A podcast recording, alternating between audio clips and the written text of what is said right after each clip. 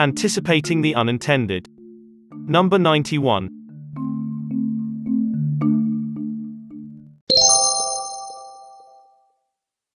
If you haven't been living under a rock, you would have come across this Andy Mukherjee column in Bloomberg linked on screen over the last weekend. Titled, Why I'm Losing Hope in India, it is a searing and despairing piece on how India is losing its window of opportunity for growth and prosperity. By Mukherjee's own high standards of writing op eds, it is a tour de force. Predictably, the reactions to it have swung between extremes.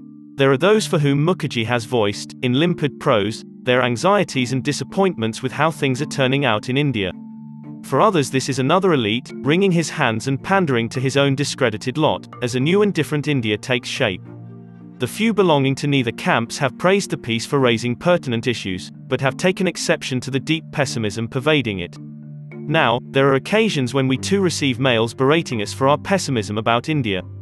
It is a criticism we fail to comprehend.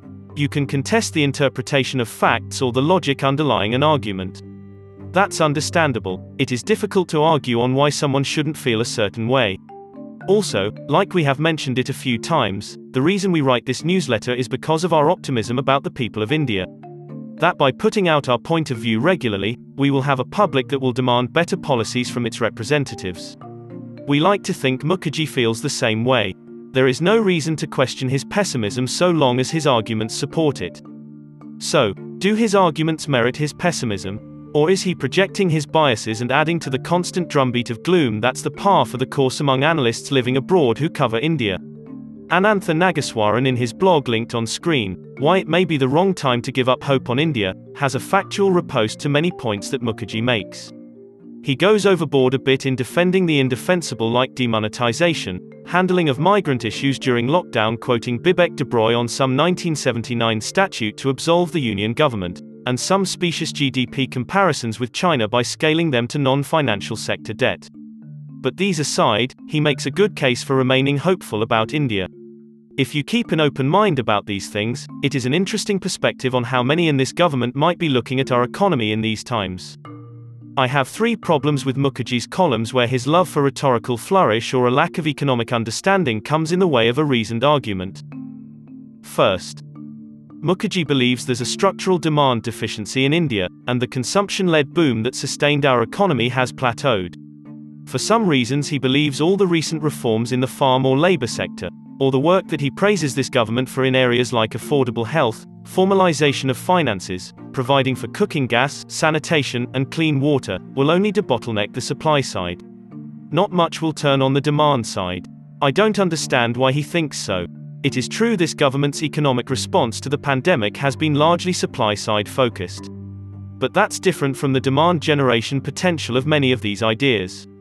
You could argue with the economic merits of PLI, production linked incentives, or the Atmanirbhar policies, but in the short run it will boost employment and demand.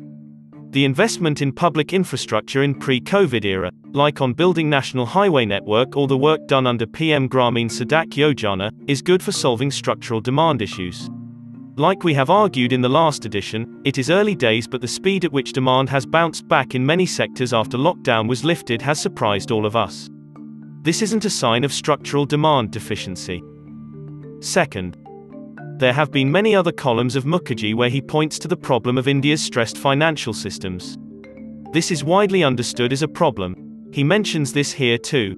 But what's the solution? Is it a stringent bankruptcy code like that was put in place in February 2018? We have argued here that the IBC is a good reform that needs some runway before it can be made more stringent. Trying to be too harsh about insolvency guidelines will likely lead to that familiar policy issue in India operation successful, patient dead. Besides, the root cause of many of these NPAs are in the discretionary power of the state, the difficulty in getting projects off the ground in India, and consistency in policy making. None of this is a financial sector reform. A lot of this precedes this government. My limited point here always has been to cheer every minor reform in these areas without being overly critical of it.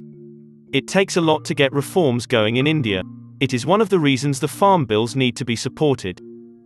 Third, Mukherjee also surprisingly goes for some convenient north south divide narrative. The South, in his opinion, is better governed, faster growing, and has therefore remained immune to the strongman charisma of the PM. The North, on the other hand, appears a bit of a basket case in the column. To quote Mukherjee, Sadly, I don't see northern India's economic pessimism or its caste enmities, religious hatred, and deep-seated misogyny making way for a less toxic, more aspirational politics. Firstly, these have been features of North Indian politics for ages, aided and abetted by every large political party in these states. It isn't a BJP created political environment. Secondly, you can argue the North isn't as progressive on many metrics as the states of the South. But they aren't regressing. On almost every parameter, social or economic, the northern states have continued to make progress. Of course, much needs to be done, but to blame northern states to have been taken in by the PM and his brand of chest-thumping nationalism and an atavistic yearning for a pre-Islamic past, isn't exactly the most constructive way of taking this debate further. These points aside, there's a lot there in the Mukherjee article for us to reflect upon and debate with those who think all's well with us. It isn't whether we should be losing hope in India. The real question is what we can do to keep our hope about India alive. There are no full stops in history. Every phase, however interminable it might seem then, is transient in the long run. Public policy advocacy, like we never tire of repeating, is a marathon. Homework. Reading and listening recommendations on public policy matters. Links available on screen. 1. Podcast. The Diplomat's Asia Geopolitics podcast host Ankit Panda speaks to Abhijnan Rej, the Diplomat's security and defense editor, about how a Biden administration in the United States is likely to approach South Asia.